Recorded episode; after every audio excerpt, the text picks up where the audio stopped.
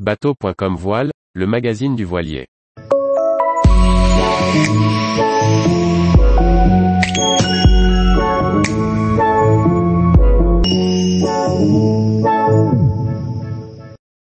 François Gabard et SVR Lazartigue, la justice a tranché pour la route du Rhum 2022. Par Chloé Tortera. Le tribunal judicaire de Paris vient de rendre sa décision quant à la participation de François Gabard et de son trimaran SVR Lazartigue à la route du Rhum 2022. La classe ultime 32-23e et le team SVR Lazartigue ne trouvant pas d'accord amiable, c'est à la justice que le groupe Cresque, armateur du trimaran de François Gabard, avait confié l'affaire opposant les deux parties en mai 2022.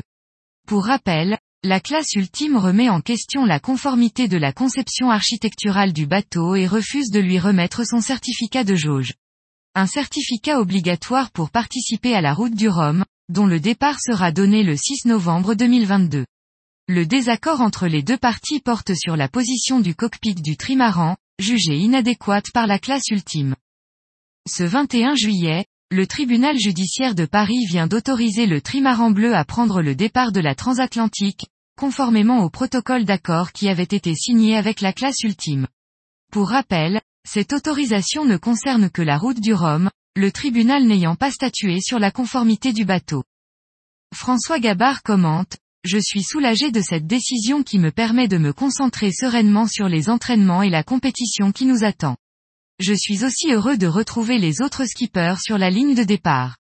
Tous ces bateaux réunis permettront encore de nouvelles courses mémorables pour tous les passionnés qui ont fait preuve d'un soutien sans faille. Si les deux parties doivent encore trouver un accord concernant la conformité, du dernier né des ultimes, on ne peut que se réjouir de voir la flotte au complet sur la route du Rhum 2022. Avec des conceptions différentes et plus ou moins récentes, le jeu devrait être passionnant à suivre. D'ailleurs, ce sera la première fois que la classe ultime sera aussi représentée au départ d'une course, avec six bateaux. Retrouvez toute l'actualité de la voile sur le site bateau.com et n'oubliez pas de laisser 5 étoiles sur votre logiciel de podcast.